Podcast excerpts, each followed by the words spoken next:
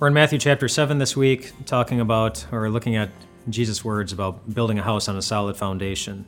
Last two days, we've talked about the importance of hearing His word and also the importance of putting that word into practice as it guides us through life. And yesterday at the end, I don't know if you remember, but I said, you do those things, hear His word, and put it into practice, and in the end, you won't crash. But that doesn't mean that our journey through life is easy. It doesn't mean that we won't sometimes feel beaten up on because there are any number of things in life that can make us feel that way. I want to share with you one example of, of somebody who, who, who recently felt, uh, felt that way. It was a while back that uh, on the social media rounds, I, there was a picture that was, at least locally where I live, it was a, a picture that was shared of hospital front doors, the front doors of a hospital. And the picture was shared by a dad named Dan. And along with the picture of the hospital front doors he also wrote a message. And I'm going to read some of that message to you. It goes, it goes like this He says, I have loved these doors and hated these doors. I loved these doors when my wife and I walked through them for the first time to meet our son. I hated these doors when I walked through them for his 20 surgeries. I loved them when uh, we walked back out after the surgeries. I hated them for the 180 plus mile trip for a single 10 minute checkup. The other day, walking through them again with my son, I have lost count how many times over the past eight years we've made this trip.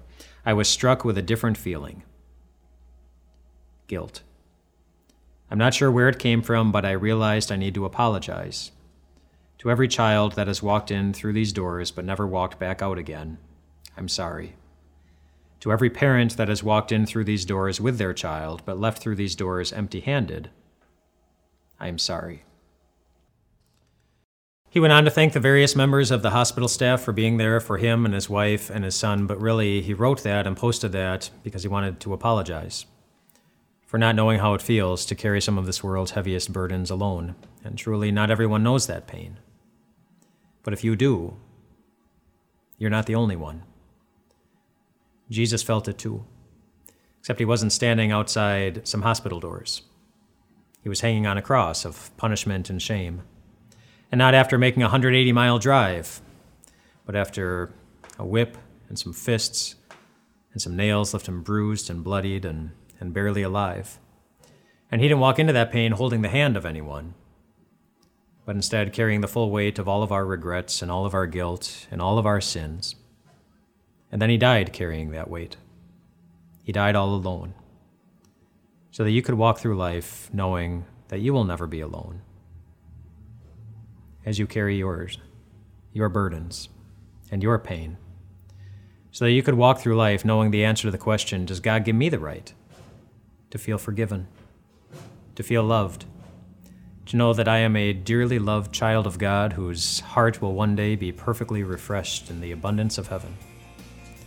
I can find so many passages in the Bible where God clearly gives you that right. And you can too. And that's what Jesus talks about in Matthew chapter 7 when he says, The rains can come down, the streams can rise, the winds can blow and beat against the house, but you're not going to fall because it has its foundation on the rock. A rock who is always there for you.